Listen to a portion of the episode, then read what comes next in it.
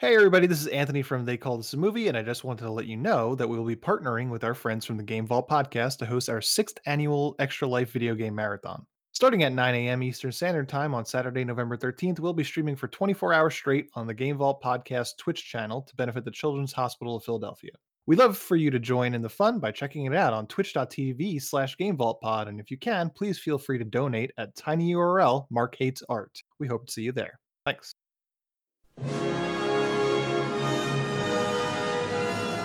A great classic comes to the screen. Take thy hand, fair prince. Who said I'm fair? To be or not to be? Not to be. Columbia Pictures is proud to present the screen's greatest action hero, Jack Slater. Don't even think it, Slater. You hear me? This is the Lieutenant Governor. Slater, here's what I. The governor gets here, call me. And Danny Madigan is his biggest fan. Jack Slater 4. But tonight, a magic ticket It's a passport to another world. will get Danny closer to the action than anyone ever dreamed.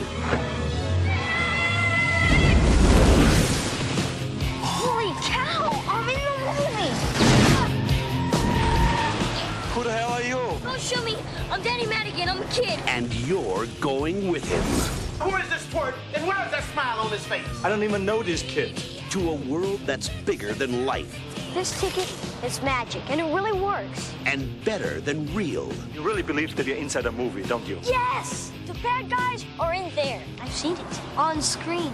Could I speak to the drug dealer of the house, please? Have a nice day. Have him killed.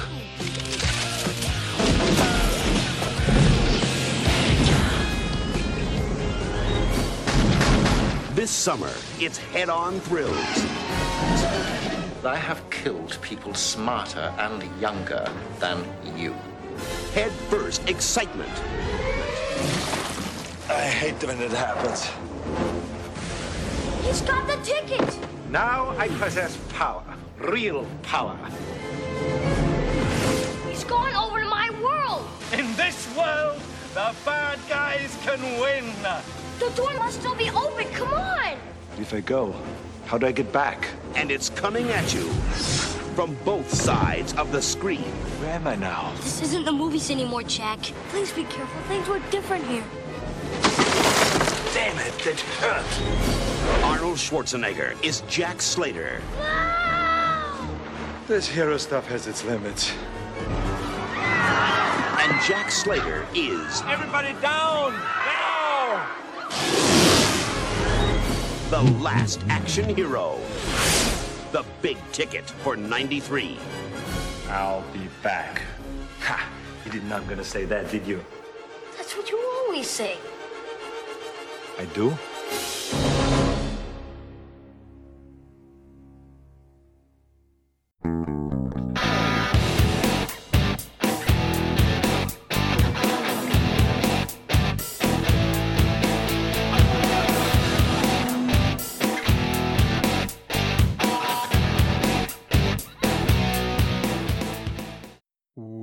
Welcome to They Call This a Movie, testing the strength of friendships one terrible movie at a time. Subscribe to the podcast on iTunes and other podcast services by searching They Call This a Movie. We are part of the Main Damie Network. Let's find more from us. Check out the website, themaindamie.com, or on Twitter, Facebook, and Instagram at The Main Damie. We're also now a proud member of Geek Vibes Nation. You can find them at gvnation.com. Welcome back to They Call This a Movie. This is Anthony Delvecchio. With me, as always, is Dan Aquino and Mark Meyer. Say hello, gentlemen. Hey guys, how's it going? Hey, how you doing? We were having a uh, discussion beforehand about Planet Hollywoods, and it just made me think all the stuff growing up, like around this movie, in terms of like Planet Hollywood, and is Hard Rock Cafe still a big thing? Like, are these just things from my childhood that I think are still really around, but are not?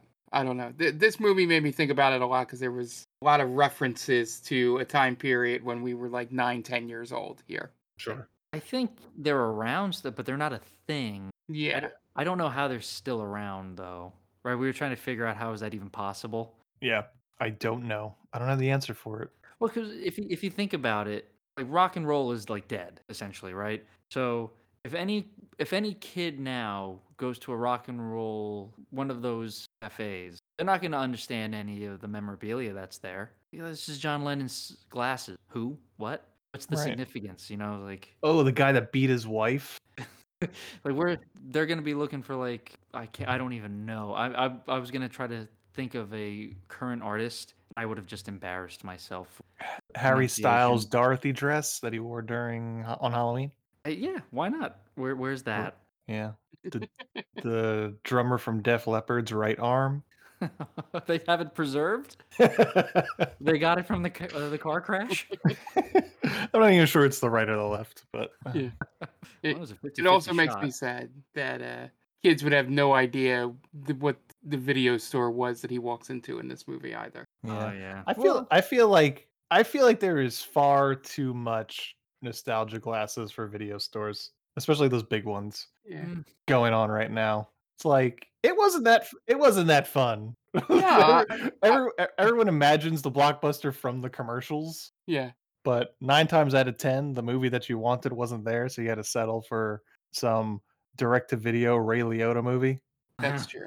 Well, I think it was fun in the right circumstance. Like if you were having like a sleepover. Those It was fun because we were kids. Really, Yeah. we just missed the fact that we're not children anymore. Really, more Right. than anything. We're jaded assholes, essentially. Is that Yeah. what you're? Yeah, one hundred percent. Yeah. But I'm not clamoring to get uh, those stores back. To be honest. It, it's like the old joke about the fast food places is the that the fast food places morphed from happy kids to depressed adults just like us. right, yeah, they become like super corporate looking. yeah. But besides that, and our uh, our lives of unfulfilled dreams and our wishes to go back to childhood, uh, what did you guys watch this week? Anything?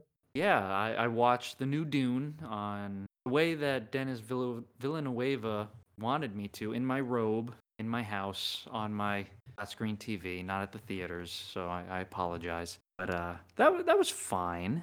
I I thought it was way better than the the original, and Mhm. it was more It concise. was it was directed by Finch, that guy, my my man Finch, so close. Lynch, David Lynch. There we go. Yeah, I'll get it one day. I'm not. I'm never gonna get it. They're so close. If if it's it's their fault that I don't get it. All right. Yeah. They shouldn't be that close together. In 15 Oh. years, it goes to be a director named David Lyncher. Yeah. come on, man. This is just. It's too hard. What am I supposed to do? So I saw. Yeah, I saw the the new Dune movie. I, I liked it. It was. Oh man, it's a slow burn for sure. And but it, it's more concise. I felt like the original Dune. It kind of throws you in. It's it's if it's as it's as if you just started watching Game of Thrones in like season five, and they just tell Okay. you, all right, yeah, figure it out. They're they're naming all of these houses and uh, the intergalactic like treaties and all that. So it's a it's a lot to take in, but visually it's amazing. Acting is is good. I, I enjoy the acting for the most part. Am I? I'm not super excited for the second chapter, but I I will see it. Okay. So it was it was a good movie. I I would recommend you guys watching it if you haven't already. And then Sunday I saw the Eternals, uh, Marvel's Eternals, and I gotta tell you, I have you guys seen the the Rotten Tomato score and all that? I know it's the, like the lowest Rotten Tomato score of any Marvel movie. Yeah, think? I, I think last I checked, it was at forty-eight percent or forty-nine percent. Like worse than I think that's worse than Thor two: The Dark World. Mhm. I can't. I have no idea why. No idea why. It's not great, but it's nowhere near as bad as Thor two, and it, like it's a joke that it's that low. It, again, visually, it's it's the best shot Marvel movie I think so far. Uh, Cool. And not that it's saying a whole lot because obviously there's a lot of green screen CGI effects. This movie takes it takes full advantage of its scenery. It's it does that perfectly. It's a lot of fun. Uh, I think there was some miscasting. Uh, I didn't I didn't really enjoy Angelina Jolie in this movie. Um, kind of watered her down a little bit. A lot. It, it, it they tried to stuff a lot of movie into this. Mhm. E- Essentially, the Eternals have been around for seven thousand years, so they're trying to stuff seven thousand years of history into a two and a half hour movie. So it, it feels a little bloated. Gotcha. Um, pacing is a little off every now and then, but I, I thought the story was good. It, it had good heart to it. It's not your typical Marvel movie, and maybe that's why critics were not clamoring over it. I I think it kind of suffers a little bit from the Hobbit, like the Hobbit movies. Or if I asked you to name me, name me a bunch of the dwarves that were in Thorin's company, probably have a hard time doing it. Mhm. Or super like super stand out. Basically, it, you know, it's a solid movie. I I would say probably seven out of ten. To me, it- it's better than a lot of the standalone movies. Okay. Uh, Doctor Strange, Captain Marvel, uh, first two Thor movies, first Captain America movie. So I, I I don't have a definitive listing for it, but I would recommend seeing it. I thought it was pretty good. It's a little long. The end credit scenes are really cool. So it, it definitely sets up for something awesome. But yeah, if, if if you're on the fence about seeing it, I would recommend it. Kind of make your own judgment, but it, it definitely does not deserve a 48%. Okay. All right. Mark, what did you not watch this week? Thought about watching Dune. So, so what I did I what I said did that help at all? No, I actually do want to watch it. I was just it's more the length of it that I was trying to fit into, you know, preparing for Extra Life this weekend and, and the uh D&D session we do. Sure. That's what they all say. It's the length of it that's the problem. Yeah. Yeah, the girth is what you want. Yeah, Right. I just didn't have enough girth to watch Dune.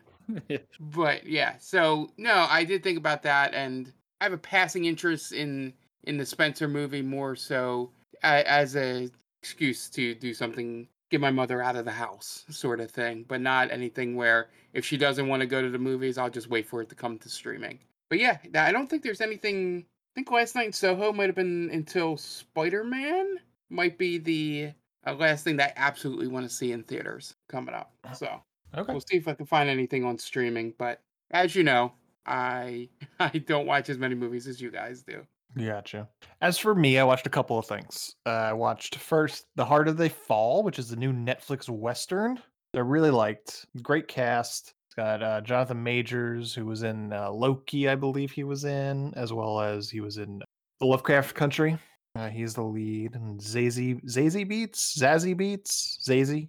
I'm going to say Zazie. I always say From- Zazie Beetz, but Zazie. yeah, that's what I say. But I'm not, you know me. I'm not great at pronun- pronunciation or saying words correctly. She's in it. Lakeith Stein- Steinfeld is in it. Uh, Idris Elba is in it. Regina King. All minority cast, basically. Really well done. A bit long, though. It's about two hours and 10 minutes, which is what this movie was that we watched this week. And there's like specific parts where it's like, all right, well, this is this is a part that would lift right out, and you would cut 10 minutes out. It looks cool. It's it's got a little Tarantino in it. It's got a little spaghetti western to it. It's very stylish and it's fun. You know, it's just a, a fun, fun time. I enjoyed it. But again, it probably could have been probably about 15, 20 minutes shorter, and I would have liked it a lot more. So I watched that, and then I watched Dave Chappelle's The Closer. So I've been kind of avoiding it and trying to think how I think about it. There was a there's a TikTok I saw that kind of it summed it up pretty well. And he's like, and the, the guys basically said, Imagine if I was a stand-up comedian and I had a special where I talked for five minutes about pickles. And then the next stand-up special, I came back and I talked about 15 minutes about pickles. And the next stand-up special, I came back and I talked for 37 minutes about pickles. After a while, you would say, This guy is talking too much about pickles. He's gotta think of some he's just talking too much about pickles. He needs to move on. And that's kind of how I feel about Dave Chappelle. I think he's a very smart guy. He's very he he chooses his words properly like well. He's a very smart guy and he is able to tell a very interesting story. But 37 minutes of this whole special and I and there are people that can talk about this better than I can is all about his relationship with the trans community and it's just like I'm over it you know, I really want him to stop talking. Like, if if you guys had a really terrible take about something, I would ask you to stop bringing it up. it's like I'm not going to try and change your mind, but just stop bringing it up. And that's kind of how I feel with Dave Chappelle. I still like Dave Chappelle. I think he's he's still one of the best comedians of all time. It's just he needs to move on and stop talking about trans people because his his take is terrible. It's not a good take, and I'm not going to go into why I think it's a terrible take because, like I said, coming as a as a heterosexual white man, I don't really feel like it's my place to talk about uh, black man talking about the the at odds he feels the black community is with trans people. So it's not my place. But yeah, just stop talking about it. I'd love to watch an entire hour and 20 minute Dave Chappelle special where it doesn't come up. Yeah, I'm waiting for that. So that's that's my take on it. Yeah. Really. I don't know if you guys watched it, if you have any interest in watching it. No, I, I haven't seen it. I, I figured it. I think it, it's been overshadowed, and I wouldn't be able to focus on anything else. He, I don't know if that's all he talks about in it, but I think you said it's about of the the special, right? It's about ha- it's about half of it. Okay, so I wouldn't be able to really focus on the other half of it because I would just know what's coming. Mhm. You know, so I'm like, yeah, you know, I don't need to see it. I I, I still like Dave Chappelle because I, I agree. I think he's a phenomenal storyteller. Uh, probably one of the better ones in the business. But eh, yeah, I don't I don't need to I don't need to hear that. I'm good. I think what I'm I think what I'm saying is find a new slant is is I Sure. think is I think I- what I'm saying. I'm not. I'm not a fan of you know. Obviously, as as a minority, and he he kind of talks about how how rough they have it, and you know, like just because X has it rough doesn't make it okay that you could talk about why not having it rough or as rough. Right. So yeah, I, I think he's he's in the wrong on this one. But yeah, like you, I'm I would probably see him live, or I I will probably ca- apparently his movie Untitled is supposed to be pretty good. Uh, if I had a chance to see that on streaming or something, I'd probably watch it. But Yeah. this is just yeah, it, it's just I think it's shock for shock value in a way. It and it, doesn't really come off that way. It comes off as he's trying to explain himself and why he feels what he does, but it's it feels like he's talking to out of both sides of his mouth about it. Mhm. Okay. Um, because he still wants to go for the cheap joke, like, "Oh, that woman's got a dick," right.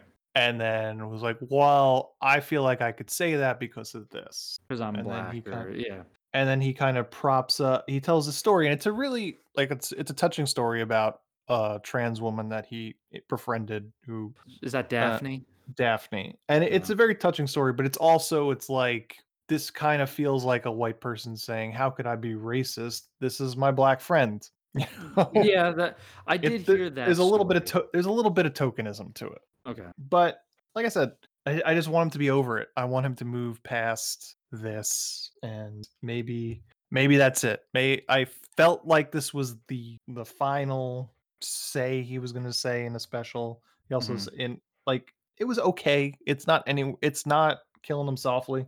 Nowhere near killing him softly Yeah. which I think is one of the best comedy specials ever. Um, and that's kind of what that's kind of what I want. Like I want him to spend time doing jokes like that. But I mean, like he's like I said, he's a smart guy, and his his stuff that he that short little video that came out like right after the George Floyd murder was like pretty profound and like he's he's a pretty smart guy and he's he's able to express himself very well through his words. It's just you're just not right about the things you're saying on this particular issue and just just move on man just move on really Yeah. I hear you. Yeah but yeah that's all i watched this week watched two interesting things one better than the other but yeah if you if you if you have a chance if you have two hours and 10 minutes the harder the harder they fall is pretty good it's fun and that's all we watched this week so we're gonna take a quick break and you guys are gonna listen to some ads so we can pay those bills and we'll be right back and welcome back. Now it's time to get into this week's movie. And this week was Mark's pick. So, Mark, why don't you tell us which movie you picked for us this week? Yeah, so I picked Last Action Hero. Um, it's one of those movies that uh, that I've seen a few times. Um, I did it for an old um, blog post series that I was doing uh, almost a decade ago at this point. Um, yeah, the, the main thing I like about it is if if you don't know from listening to our um, you know uh, D and D podcast, um, if you've listened to that, is I, I get a good kick out of a good reference and there's a whole bunch of parody, satire, whatever you want to call it, of action movie references um, in this and movie references in general. Um, so I, I enjoyed it the first couple times I watched it. Um, you know, but you know, on this watching, and maybe it was because um, you know, I knew I had to squeeze it in before we started recording. Um, it felt really longer and boring to me than it did in the past. Uh, maybe because I knew all the beats and we're just trying to get through it to make sure I didn't forget anything. Uh, but I think for your first first time viewing it, or if you're uh, really into action movies, um, I think the movie still plays well. Um, Arnold's as as charming as as ever in this, and um, yeah, they hit all the good tropes correctly um, uh, throughout throughout when he's in the movie world, and um, it's always nice to see like a random relics uh, from the mid '90s, um, like with the aforementioned video store that's in there. Um, you know, having uh, both, I believe it's Bobby Brown and Angie Everhart in the mo- in in that uh, video store um, uh, scene, and just you know going, oh right, that that would have been a pretty cool cameo back then, and um, yeah, I think a lot of that stuff is just great, and the fact that I think Stallone looks really good on that T2 poster, and I think they could have completely made that movie. it would have been good. Um, but yeah, yeah, that's the main reason I picked it. I thought it'd be a, a fun movie that we can pick apart, um, you know, and have some good fun with, but not be a terrible slog to get through. Okay, great. And Dan, where are you coming from with Last Action Hero? I have seen this movie plenty of times. Uh, I want to say around close to ten. I would say this is a this is a good movie to have on in the background if you're just kind of looking for something can't make up your mind. Last Action Heroes on. I'll watch it. Um, I, I saw this movie when it first came out with my dad, and I just I remember having so much fun watching this, and two of us just goofing on it. Essentially, it was uh, it, it was it was good to watch with with him. So I have very fond memories of this movie and just how it's so tongue in cheek, how it doesn't take itself seriously. Um, I love when Arnold is trying to trick uh, Danny into like, oh, you wouldn't expect me to do that, would you? Because he's he's trying to sh- show him that it's not a movie. Yeah. Like, oh, you wouldn't expect me to say this. Um, and yeah, how it it it touches on all the tropes. That's great. It it definitely. I guess it's it's like the airplane of uh, of action movie, And Yeah, and that's might be a good way to put it. yeah, it's I love it. Uh, Charles Dance, so much fun, such a great villain. Like this guy was born to be evil. He, uh, he's he's awesome in it. I, I love Charles Dance. Um, it, it's I always I was hoping he would say like, something with the word king in it because I you know he, when he was in Game of Thrones, anytime he said the word king, it was so menacing and it was awesome. And even in he was in Godzilla, King of the Monsters, he has that line, "Long live the king." Fuck yeah, man, that's you rock, Charles Dance. I love you. Um, he's good. It's, it's so much fun. I I would I would want I, everyone should see this movie. I think. Okay. As for me, I I don't remember the first time I've seen it. I probably saw it when I was a kid, and then I kind of just hadn't seen it in a while uh, until I was a, older and probably watched it on Netflix. Uh, this movie's super ahead of its time. Um, it's gotten a bad reputation for God knows why. Uh, I just think people weren't ready for Schwarzenegger to ha- have such a meta movie early this early in his career. I suppose. Um, it's great. Charles Dance is so good in this movie. Is like easily the most underrated villain in action movies. Um, although I would like they apparently they their first choice was Alan Rickman. Would have loved to see that, but I think Charles Dance does a fantastic job.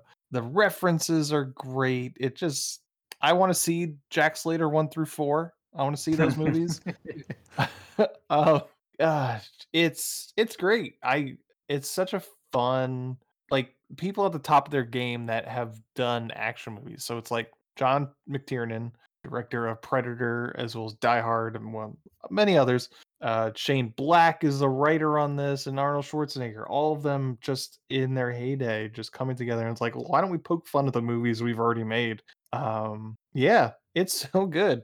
Uh, the the cameos, seeing those glimpses of like Robert Patrick come out of the police department, or Cat, Yeah. uh, Sharon Stone is a blink and you miss it cameo uh, coming out of the police department. So such clever little nods and just the small details and everything, like like the driving scenes. Like there's one scene where they're talking while they're driving, and it's a non-scene. It's just like it's basically a scene that exists to get from one place to another and Schwarzenegger's tor- talking to the kid, but like on the bat in the background, you see he's running people off the road because he's just like he's all over the road, but it's just like this calm, non nondescript scene. But because that's the way they make movies, like they're all over the road, just everybody's just crashing behind them. It's hilarious. It's perfect. Uh, this is like the cinema paradiso of action movies, like where the movie comes alive. It's it's wonderful. I th- I thought the best part, like you know how this movie is actually really good Mhm. Because it made Jim Belushi funny for like two seconds. That's how like the writing is so good in this, right? Because uh, they're, they're at the premiere of the new Jack Slater film, and they're they're talking to Jim. I don't know why Jim Belushi would have been there to begin with, but I guess because right in the '90s he was still kind of around. He was a he was a little bit of a thing. Yeah, Um, I I it, does he not have? He's got to have a a movie with Schwarzenegger. now? He might like he, he probably has like a, a kid comedy, right? A uh, Red Heat. He was in Red Heat with Schwarzenegger. I think Schwarzenegger called in favors because I think they Ah. said um because one the thing with Sharon Stone was they they famously did not get along on Total Recall. Oh, Total Recall. That's right. but he was like, "Well, yeah, sure, maybe you don't like me, but that also propelled your career, so you kind of owe me." It's I just I love that they're talking to Belushi and he, what does he say? He's like, oh, I I hate Arnold, but my wife loves him. Turns her on, and I just like to be there when that happens. Yeah, It's uh, yeah, just again like li- these little quips. Uh, man, it it, it was kind of it was funny and kind of sad to see MC Hammer in it. yeah, 'cause Uh, he's like- that's the one that does not hold up, right? No, right? Because it's like he's begging, like, "Hey, we're good for the we're good for the the job, right, dude?" Like, did he was that in the movie or did he just slip into the studio? Like, Arnold, I need this man. Come on, yeah. help, help me There, out. there's no universe where Jack Slater Five had an MC Hammer song on it. No, no.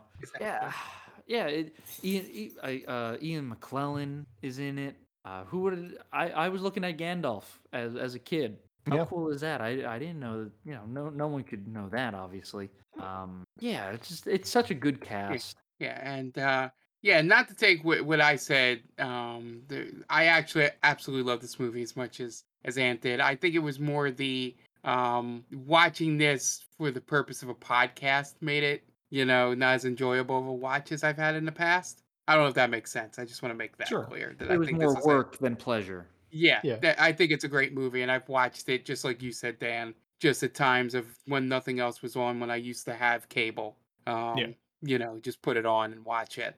Um, but yeah, everything, all the little cameos are great. Um, I think the it's inspired casting to put Danny DeVito uh, voicing any cartoon animals um, because it just it just comes through great. Um, Mhm. Because he's essentially a cartoon character himself. Right. Yeah. The connection with twins. There you go. Yeah. There you go. Yeah. Yeah, I think I think just about every one of the slight cameos or things like that, as you had mentioned, Dan, I think they may have all been in a movie with him. I can't figure out the point- Chevy Chase connection. That's the one. Yeah. Yeah. That's a that's a. a- And was he in a movie with Damon Wayans? Uh, no, but I think Damon Wayans was in Last Boy Scout, which was a Shane Black. Yeah, Okay. So Yeah. maybe it has something to do with Shane Black or one of the other writers. It's Zach probably it's probably like John. Yeah. It's probably somewhere between John McTiernan, and Shane Black. Yeah. Yeah. Yeah. Very very possible. I and and I also this was probably just more for for me laughing, but the fact that w- at the premiere when he's going around telling Maria Shriver who all the journalists are and who not to talk to, uh, and I'm like, she's Maria Shriver, like Right. she would know this stuff. Yeah, that that was pr- that was pretty cool to see that because I, I I had forgotten that they were married at one point. And now I like I see her constantly. Just like, she haunts my dreams. I close my eyes. There's Maria Shriver. Yeah. I I also I there's I love when Schwarzenegger says California, just from his California. just at- from his California, uh, just from his days as the governor, and he says it like a couple of times in this one. Uh, I just get a kick out of every time he says California. yeah, just just all the digs at, at Arnold were great. Just the, the thing about I'll be back. You know, Mm, they yeah. try to see. You know, you know, they're looking for you to put it into every movie. It's like your calling card now. Yeah, people just wait for you to say it. uh, so what- my wife had a question. Right. So there's there's a scene in the real world where Slater's character says "rubber rubber baby buggy bumpers," and she was like, "Oh, where have I heard that before? That's from a movie, right?" I don't think so. I think it's just like a saying. It's not from a movie, right? It's it's just No. a saying. I think it's just like a vocal warm up exercise. Okay. She Yeah. couldn't figure it out, and then I guess she Googled it. It's like, oh, It's like a tongue Last Action twister. Hero. Rubber baby buggy bumpers. Yeah, it's a t- it's a tongue twister. God, imagine saying that with that accent. he he deserves an Oscar for that because that's that's He's- incredible. Comes take five. He's he's really good in this. Like He there's is. Yeah. moments there's moments where he has like existential crisis of coming to terms with the fact that he's a fictional character.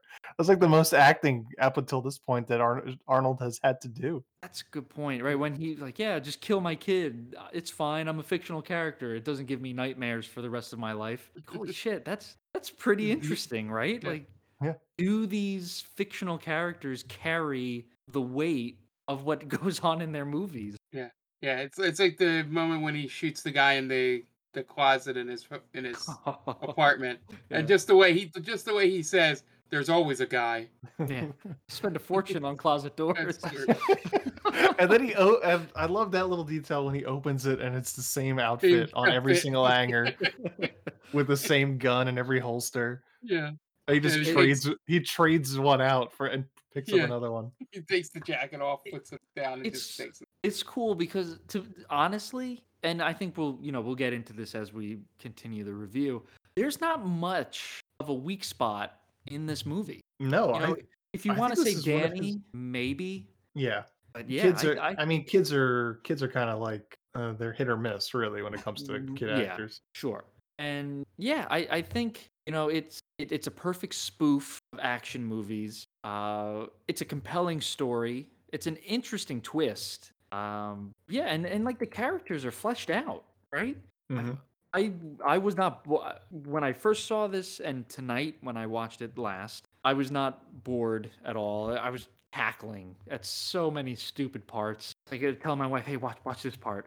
There- there- There's a scene I think about it constantly where Charles Dance is in the real world and he kills someone to Mhm. test a theory, and he was like, "I shot a man and I want to confess." Shut up down there. Like, I, I think about that that line just like sporadically i'll be sitting there just like i shot someone shut up down there it's it's so good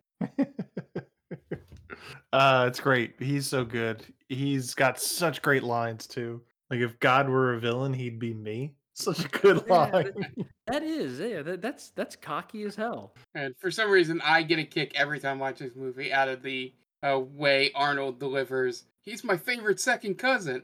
yes it's always the second cousin we also can't talking about him we also can't forget that Al Leong is another Yeah. is in this movie again. yes killed by the ice cream cone he got think- iced to Yes, I was cone a just- phrase. i was say i think he got his own uh, witty one liner So, Last Action Hero from 1993 is directed by John McTiernan, who also directed Predator, The Hunt for Red October, Die Hard, and Die Hard with a Vengeance, as among many others. Stars Arnold Schwarzenegger, Charles Dance, Frank McRae, Austin O'Brien, Art Carney, Mercedes Ruehl, Tom Noonan, Robert Prosky, Anthony Quinn, among many cameos. IMDb score of 6.4 and a Rotten Tomato score of 40%. Budget $85 million. Box office $50 million gl- uh, domestically, 137 globally. So it did not make too much money in US box office. That's probably why there wasn't a Last Action Hero 2, which I totally would have enjoyed seeing a second one. But yeah, that's it. You guys want to get into the plot? I, Yeah, I let's it. think I think you were right earlier uh, with the- the movie that was ahead of its time. Yeah, yeah. It's also a little bit too, but Yeah. that's it. Uh, okay, Dan, what do you got for us this week? All right. So I think I've been saying this wrong constantly, and I I sincerely apologize to to our good friends Tia and Brittany because I've been calling it tea time with Tia. I don't think that's what it is. I, th- I think it's like coffee break with Tia. I'm I'm trying to look it up now. I I, I feel so. Did feel you just give them a name for their new show? Right, because it, it flowed, right? Tea time Yeah. with Tia. It's like, fuck yeah, that sounds that sounds awesome. But That's not it. Because I, I saw it on YouTube the other day. I was like, shit, I've been calling you crab apple. Uh, no, so I, I apologize to Tia and Brittany, but they, they have their own podcast. Uh, it's on uh, Geek Vibes Nation, gvnation.com. Tia and Brittany getting together, talking about random subjects, uh, pop culture related. Uh, give them a listen. Go check them out. Rate and review them on iTunes or wherever you get your your podcasts from. Uh, Brittany also streams on twitch.tv uh, backslash itty bitty Brit. She streams a variety of games. She's a phenomenal streamer. They are great people. So go listen to their podcast. Go watch her stream. They're great. You, you will not regret it. Okay, great. And we are going to take a quick break, and you guys are going to listen to some messages from friends of the podcast. So we'll be right back. Hey everyone, this is Steve. And this is Adam. And we're part of the Hop Nation USA podcast, Pittsburgh's number three craft beer podcast. Join us every Friday for new beer reviews. We'll talk about the news, history, and homebrewing. Plus, we'll sit down with the best brewers and industry personalities that'll have us. So, whether you're a casual drinker, a hazy boy hophead, or even if you're a whale hunting cellar hoarder, just search Hop Nation USA on Apple, Spotify, or your favorite podcatcher and join the nation.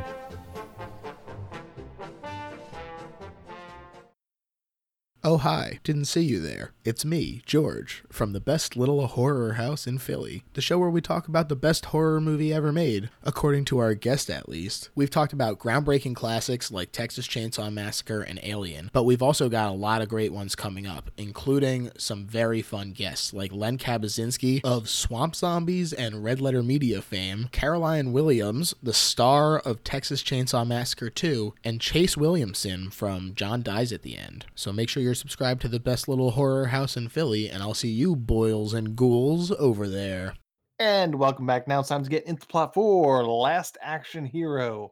We open on a hostage situation akin to Die Hard. Basically, every cop in Los Angeles is there, with someone named the Ripper on the roof of an elementary school, and during Christmas time, no less. So, Slater 3 is a Christmas movie. Uh, the Ripper despite the numbers against him, has the upper hand as he manages to kill SWAT sniper and toss him off the roof with very little fanfare. But then, walking across the roofs of the police cruisers in a pair of cowboy boots and general 80s, 90s badass dress is Jack Slater, played by Arnold Schwarzenegger. Jack's a loose cannon, and even though the police chief tells him that this negotiation is not his job, Jack doesn't listen to him and goes to make his way to the roof and punches out the lieutenant governor in the process just because he's not the actual governor right in front of the mayor, played by Tina Turner. Yep. I like to see him try and do that shit with John Fetterman. Yeah. Wait, now or when he was Jack Slater? Uh, now. Well, Okay. either, I guess. John Fetterman now, Jack Slater then. I There we think go. that'd be an even matchup. Yeah, that'd be even. he also gives a SWAT guy tapped with trying to stop him a quote unquote couple of acres and kicks him into the sun. Is that a real saying when you kick somebody? I, I I've never heard it before. I, I think it means like like oh your two nuts are acres they ache. I think that's what that meant. Oh, wow, that's fucking meta. yeah. Uh, so Jack makes it to the roof, and it turns out that among all the school children being taken hostage, Jack's own son is as well. The Ripper Jack tells Jack to get rid of all his weapons. At first, Jack drops a single gun, but then is prodded and then drops about a full arsenal's worth of guns and knives, which is a cl- great, great joke. Jack then tosses a live grenade, quote unquote, at the feet of the Ripper. The Ripper calls his bluff, assuming that Jack would never put his own child in danger in such a manner. Ripper tells Jack's son to pick up the grenade, and to no surprise, it's not a grenade. It is, however, a switchblade, which Jack's son uses and stabs the Ripper. Jack shoots at the Ripper, hitting him in the chest. Then the Ripper falls over the side, taking the kid with him. And at about that time, we realize we were watching a movie within a movie, and one in which the projector has gone out of focus. So our hero kid, Danny, walks out into the lobby of what can only be described as a flophouse movie theater and makes his way up to the projectionist booth to wake up Nick, the old man that runs the theater. Nick wakes up and adjusts the adjusts the projector just as the credits roll. Danny isn't too worried. It's an older Jack Slater movie that he's seen a bunch of times before. But Nick tells him that he's getting an advanced copy of the brand new Jack Slater 4 film and that Danny can come by tonight and watch it with him. If this movie theater, if by the end of it, you, you get the notion that the movie theater is closing down, how is he still getting advanced copies of movies? I do not know. Question. Maybe maybe he had to pay an arm and a leg for it, and that's Yeah. why he's gonna close. Close. Danny then runs off to runs off to school, which is where he's supposed to be the entire time. And in his class, his teacher is talking about Hamlet, and then shows the class a clip from the Laurence Olivier stage play version, specifically the scene where Hamlet considers killing his uncle Claudius. Danny is bored and demands Hamlet be a man of action, so he imagines Jack Slater as Hamlet kicking his ass and taking some names. And at I'd also home- watch that movie. I would too. Yep. Yeah. At home, Danny's mom gets a call telling her that Danny was sick today, and she tells him he needs to go to school and basically stop being a burden to her because she's a single mom now that his dad has passed away. She says this in the nicest of terms. So she goes to work, and at some point in the night, some tweaker breaks into the apartment and holds Danny at knife point. He handcuffs Danny to the sink and ransacks the apartment looking for anything to sell for drug money. After the, the ordeal, Danny goes to the police station and files a report, but the cops seem to be to plan to be doing dick all about it. Ah, New York.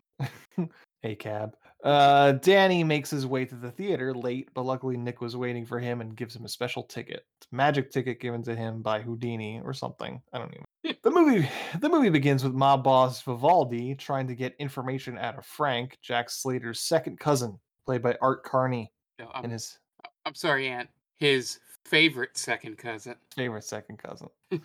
and his hitman Benedict, played by Charles Dance, is also there. Later, a couple of cops get ready to serve a drug warrant at a house that doesn't seem to be a drug house. Jack shows up with groceries, saying that it's not a drug house. It's his second, his favorite second cousin's Frank's house, and he's not a drug dealer. So Jack opens his door and finds Frank tied to a chair. Before he dies, Jack tell Frank tells Jack that Vivaldi and another mob boss are joining forces. And Jack finds a note addressed to him and then realizes it's a countdown to a bomb. He runs out of the house just as it explodes, leaving Jack with minor injuries, but the other cops are dead, one of which was two days away from retirement. I, th- th- this scene has so many good parts. It has uh, when Frank dies, his last words are so cool. I'm out of here. God, that that's that's awesome. That's an awesome way to go out. I'm out of That's how I want to die. I'm out of here. Uh, and then Danny calling the play-by-play. It's fine. Minor wounds. Both cops are dead. yeah, like this gigantic explosion. Uh, the action star walks away, no problem. Everyone else is like blown to pieces. yeah.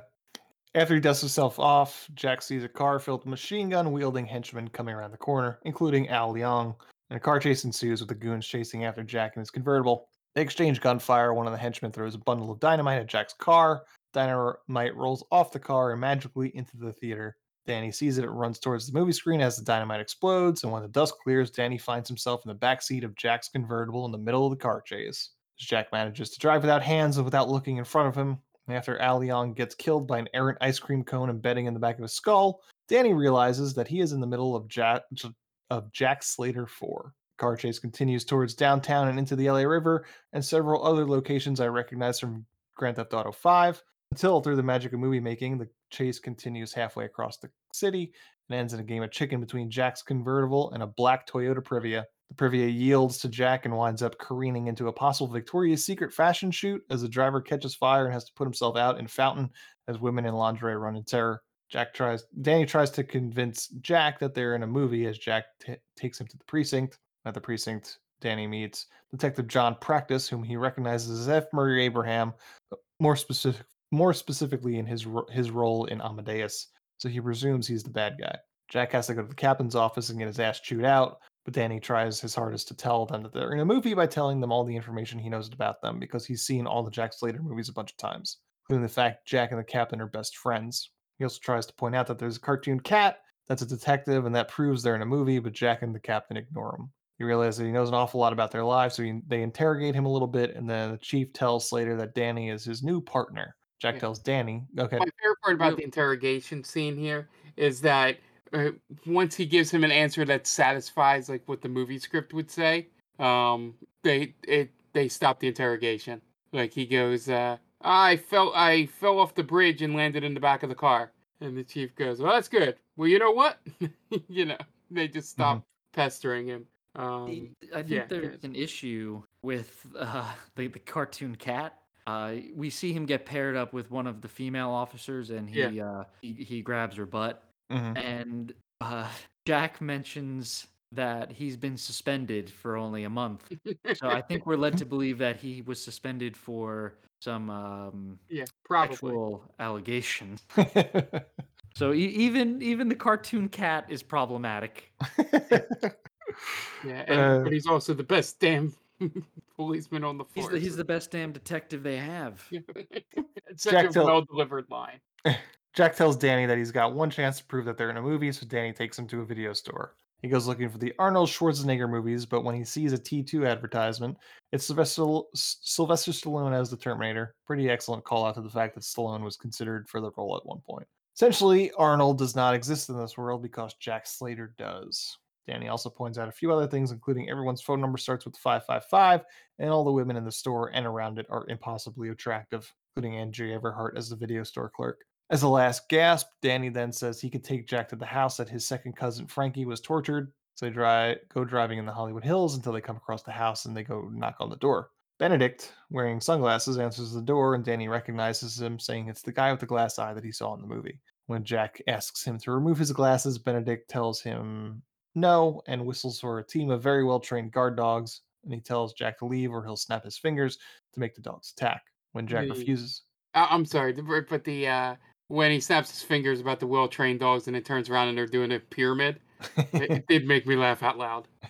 Uh, when Jack refuses, Benedict relents, shows him his glass eye, which is a different pattern than what Danny said it would be. But as Jack and Danny leave, Benedict overhears Danny talk about details regarding the interrogation of Frankie and is suspicious. So they go to Jack's ex wife's house, and Danny tries to tell him that she's not home because she wasn't in the credits. But the door opens, and it's Jack's daughter, Whitney. She answers the door and kisses Danny right on the lips. Apparently, Whitney was waiting for some guy that she was supposed to kiss as some sort of sorority initiation.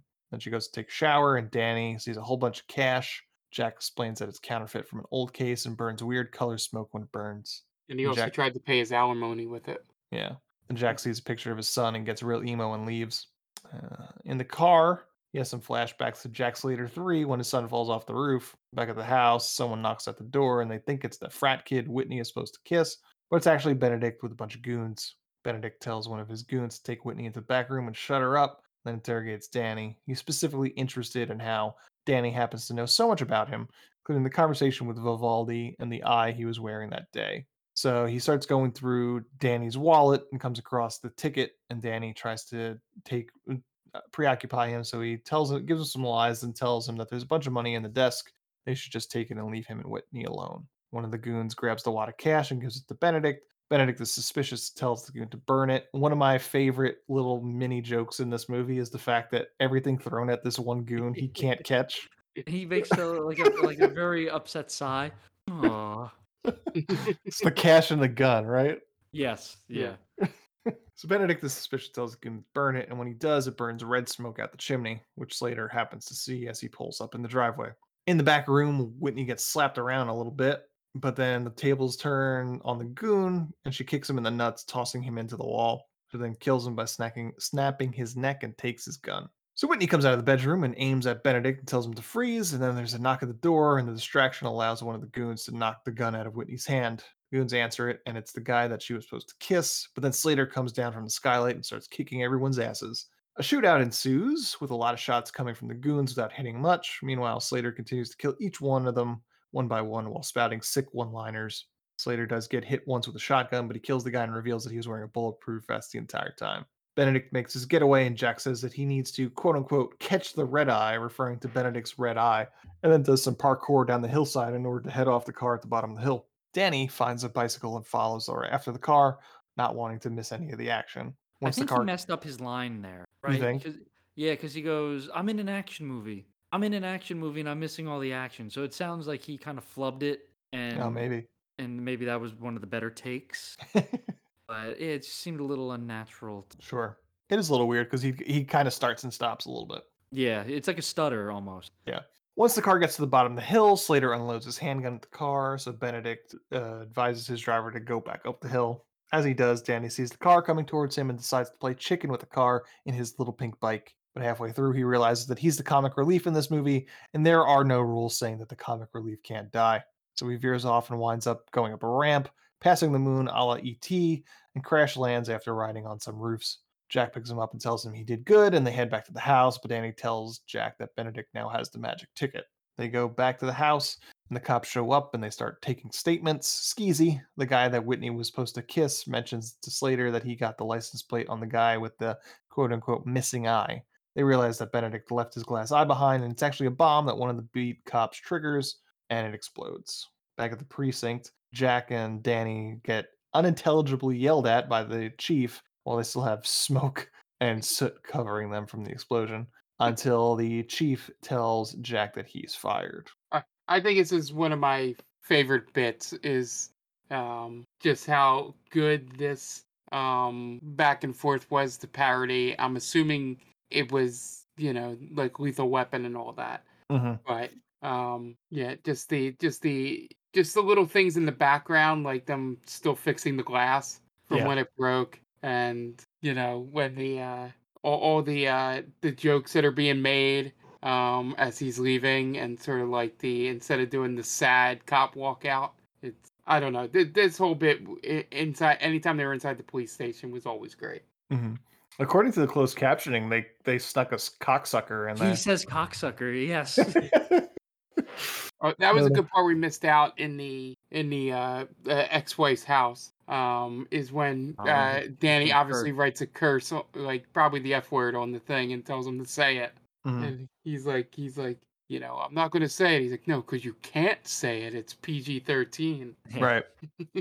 At, th- at first, I thought it was going to be Hasta la Vista. Right. Yeah. Yeah. I, that's what I, I thought the joke was gonna be something like that too. Yeah.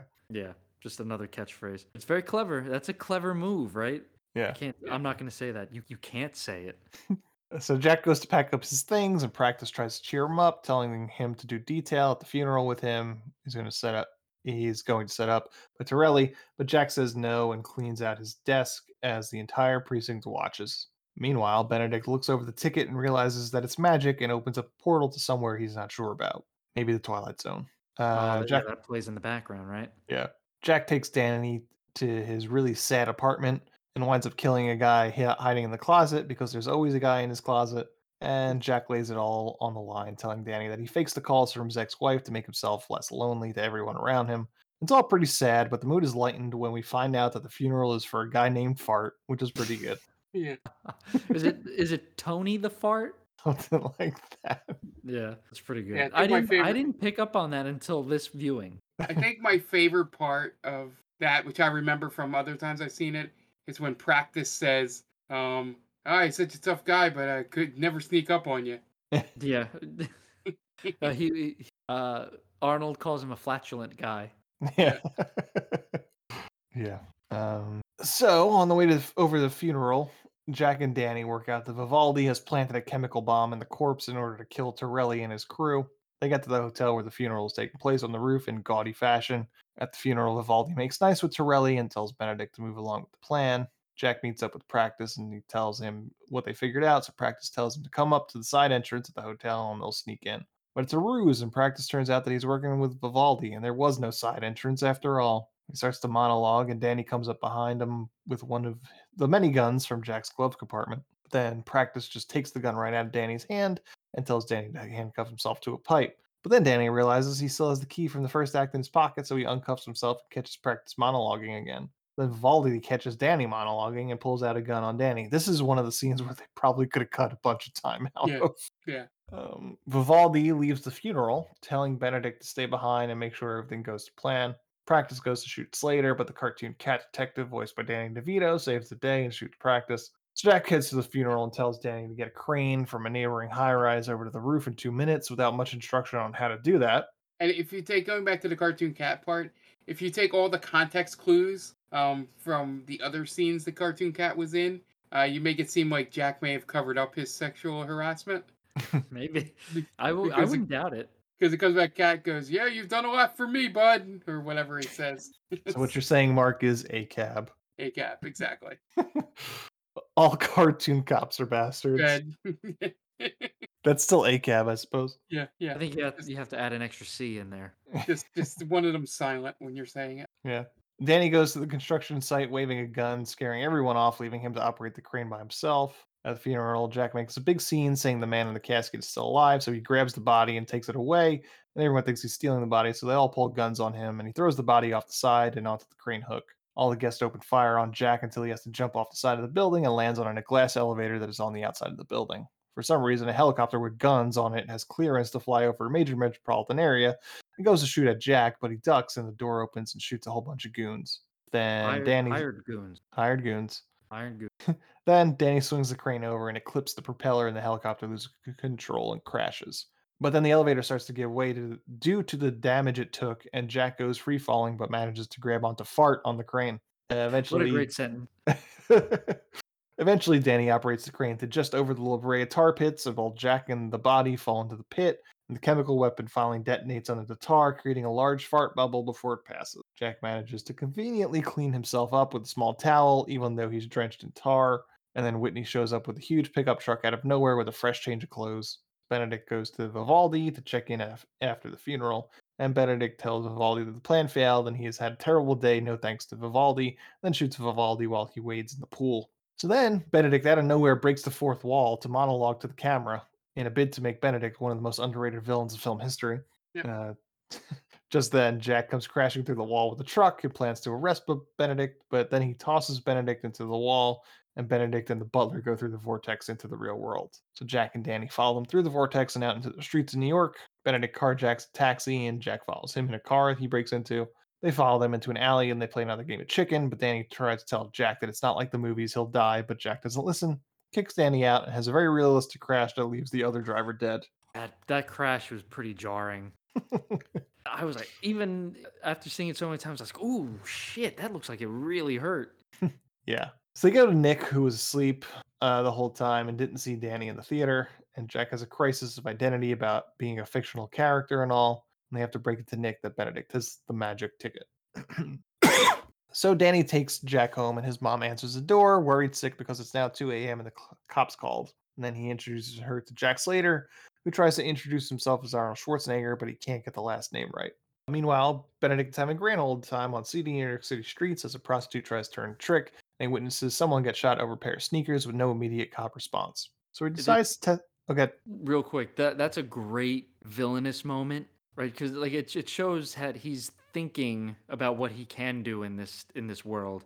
Mhm. Where instead of just going on a killing spree, not knowing what the rules are, he's looking he, like no sirens, no screaming. He's looking at his watch. Like, oh, that this is like it's too good to be true kind of thing. So it, it he's not just a brainless uh, murderer. He's Yeah. actually he's adapting to his surroundings, and that, that's what makes him so dangerous. Yeah. No, he's good. So he decides to test a theory and kills a guy for no reason in the street to see what would happen, and nothing does. Danny gets a good night's sleep and wakes up to see Jack and his mom getting along like a couple of single people in their 40s, and Jack realizes he likes classical music. Jack decides he wants to go to the top of the Empire State Building and then wonders if the ticket could be used in other movies. And at that very moment, Benedict is meeting with the Ripper, trying to plot the murder of Arnold Schwarzenegger. I guess they're in. I guess they're in Jack Slater three. it- But he does bring the the cans of film into Jack Slater three. That's pretty meta. Surprised it mm-hmm. didn't, just didn't collapse on itself. Right. Yeah. That's it's got to be a weird. i- Is it almost like time cop rules in a way? Almost, yeah. I'm assuming that what they had gotten deeper into it, right? 'Cause, Yeah. I mean, at, at one point, the actors do run into each other. Mhm. So are they occupy? They're occupying the same space, but I mean, and they touch. Yeah. So I guess it doesn't run on time cop rules. No, only Which- twins do. Which sucks because Van Damme is in this movie. That's the Mhm. perfect time to do that. Yeah. If and like Van Damme sees it, it's like, oh, it's just like my movie Time Cop. Right. They cannot touch. That's a terrible accent there. I apologize.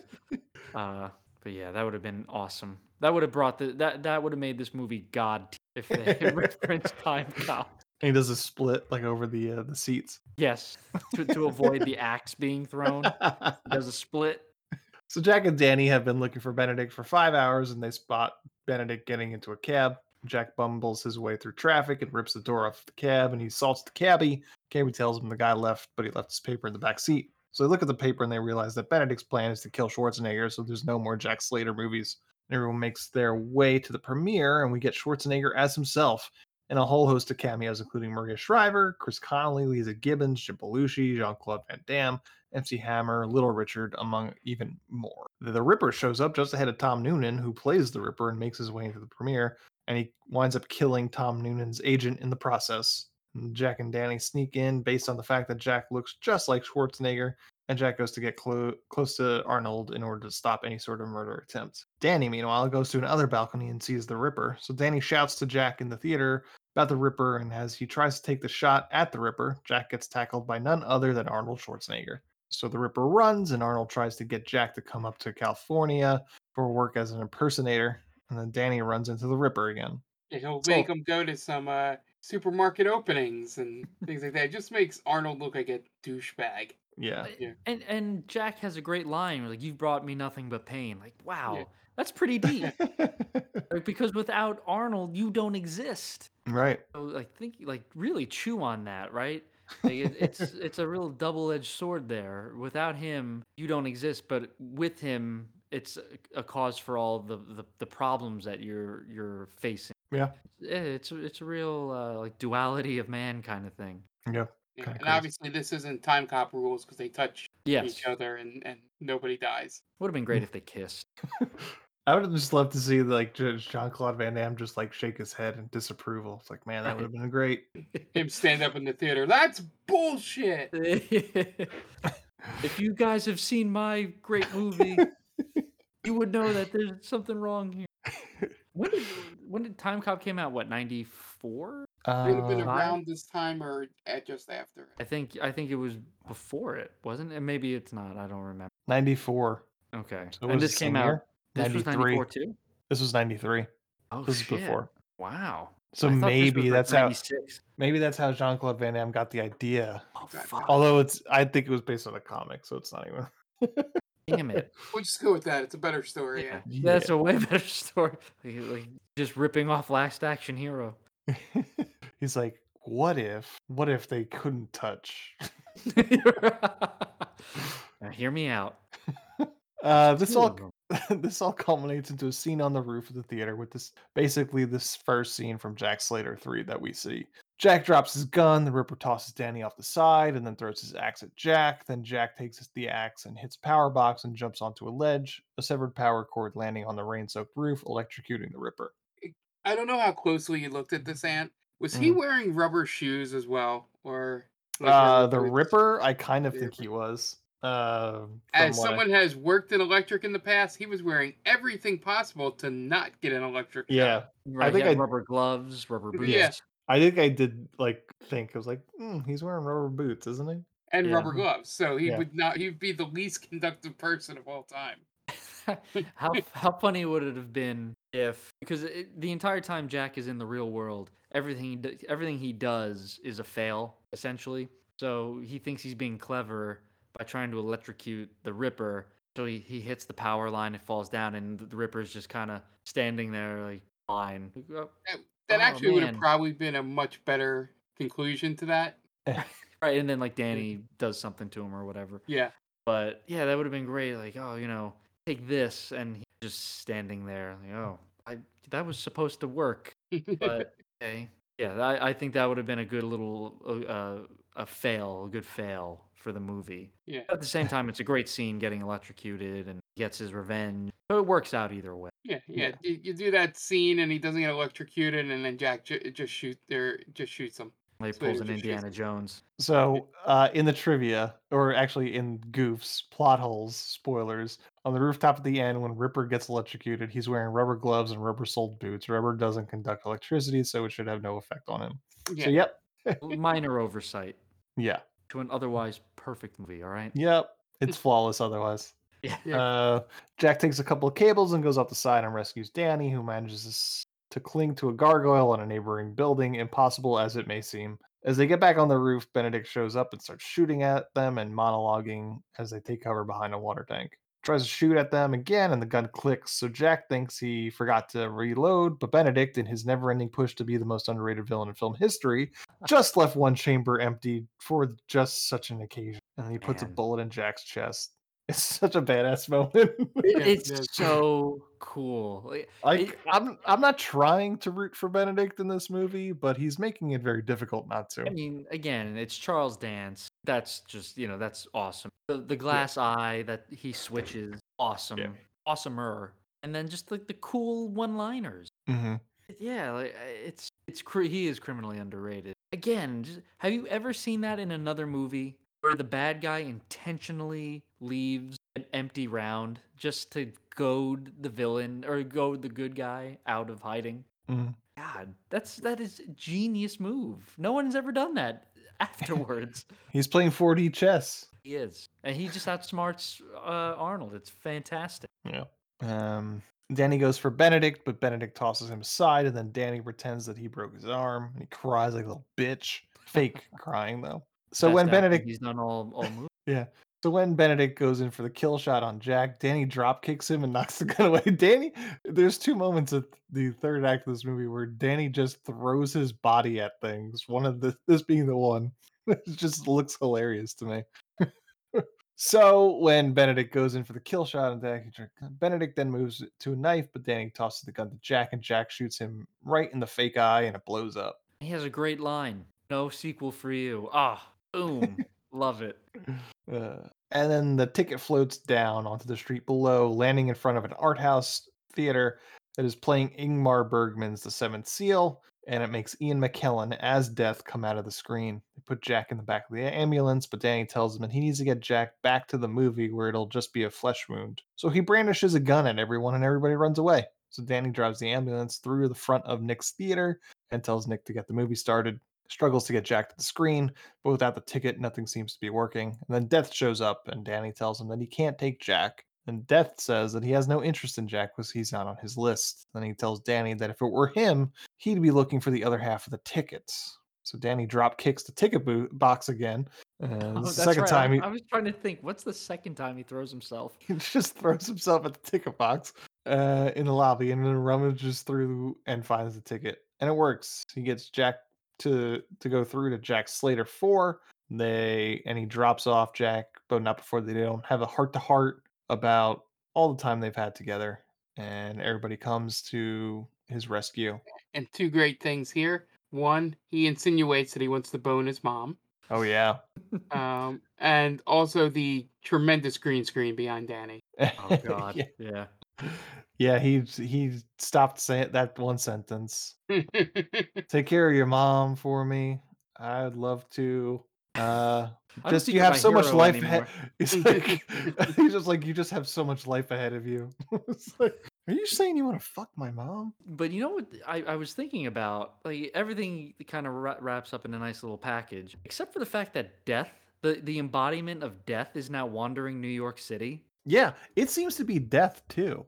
Yeah, It's it's, a- it- legit death. Right, because he's he's not the fictional death, right? No. Because he says he has no interest in fiction. Correct. And he, Yeah. he touches a cop, and the cop dies on the street. Yeah. So he's the he's the protagonist, the hero of this movie. But he he's he's a very helpful character in the short amount of time that he's there. Yeah.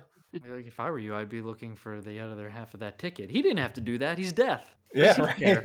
Right. Yeah, he should be like Doctor Manhattan. Right. It's like I grow tired of this. yeah, it's like the the difference between de- dead and alive means nothing to me.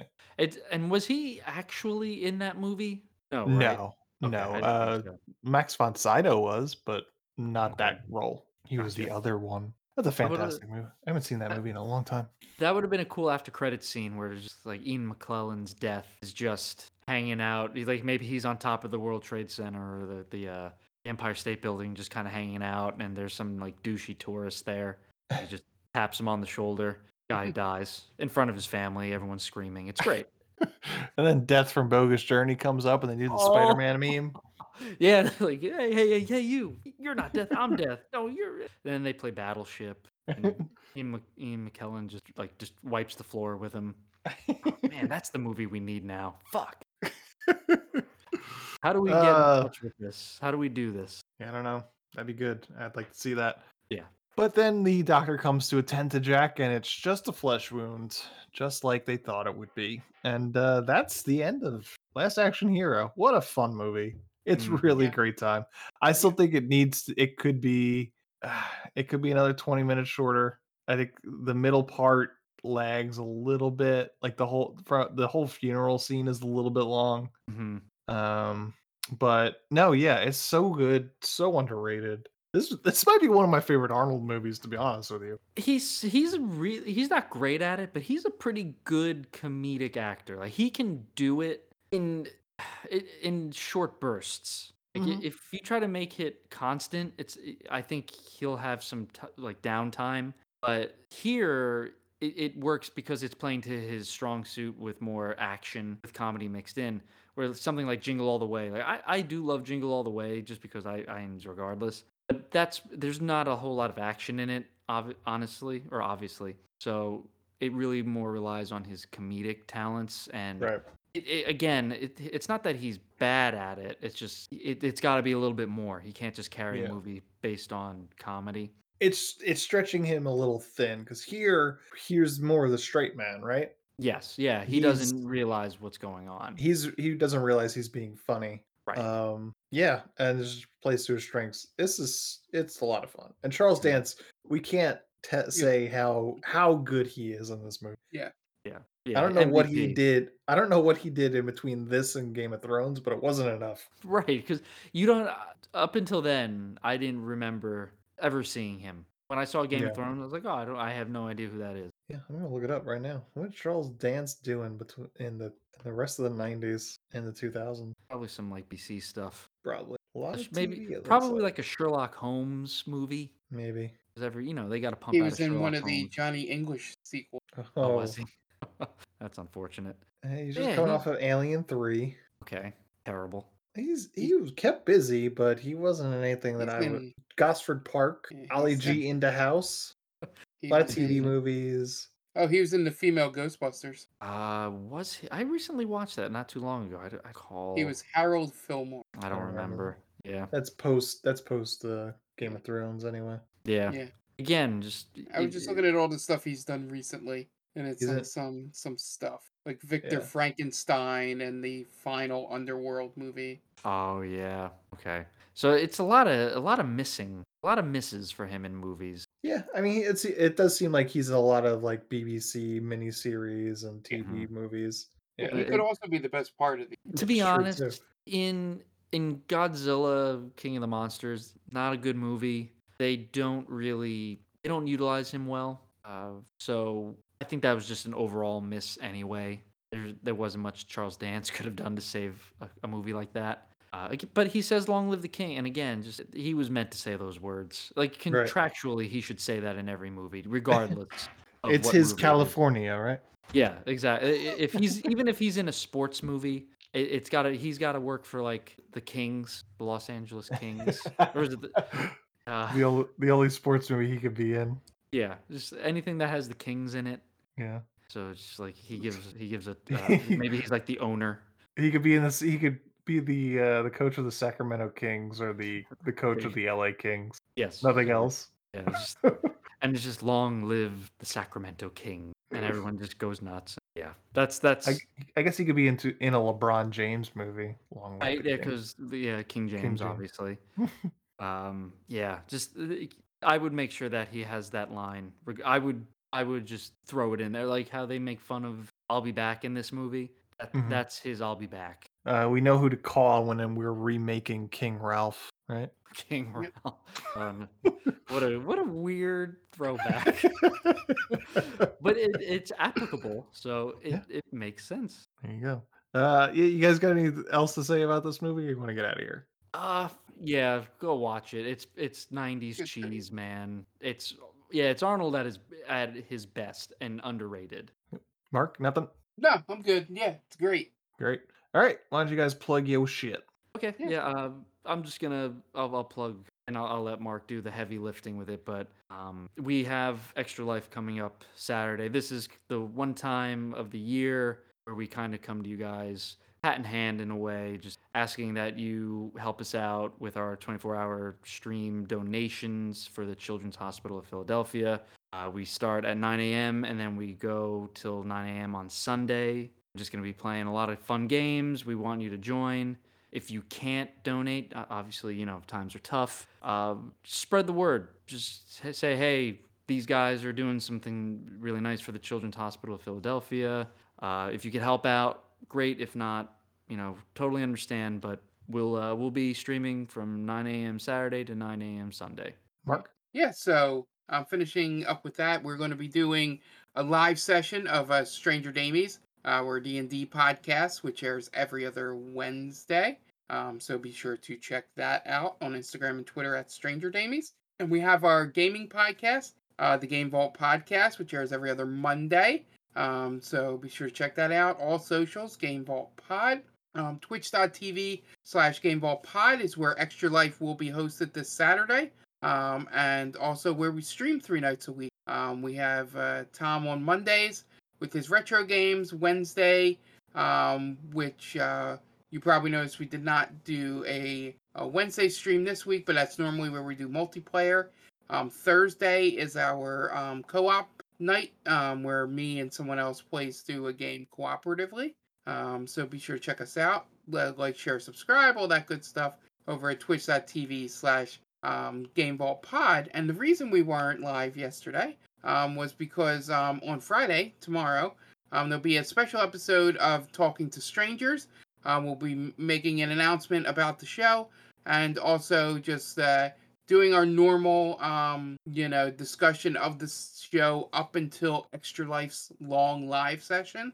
Um, so be sure to check that out. It's always a ton of fun. If you have any questions, um, you know, for us at any point um, after hearing that um, podcast, um, feel free to send us a, a DM or a tweet or anything. We're always up for answering questions or you know, you know, it's it's always fun just just talking D and D, and I think talking with strangers uh, shows that with us. Okay, great. And we are They Call This Movie. You can find us on Spreaker and wherever you get your podcast just by searching They Call This Movie. So Spotify, iTunes, wherever you get your podcast, you will find us there.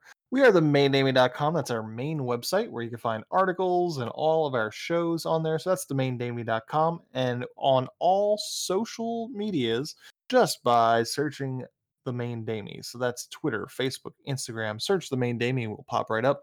We are a part of Geek Vibes Nation. You can find them at gvnation.com and on all podcasts and all social media services by searching Geek Vibes Nation. Tons of great shows. If you're into geek stuff, there's surely a show for you.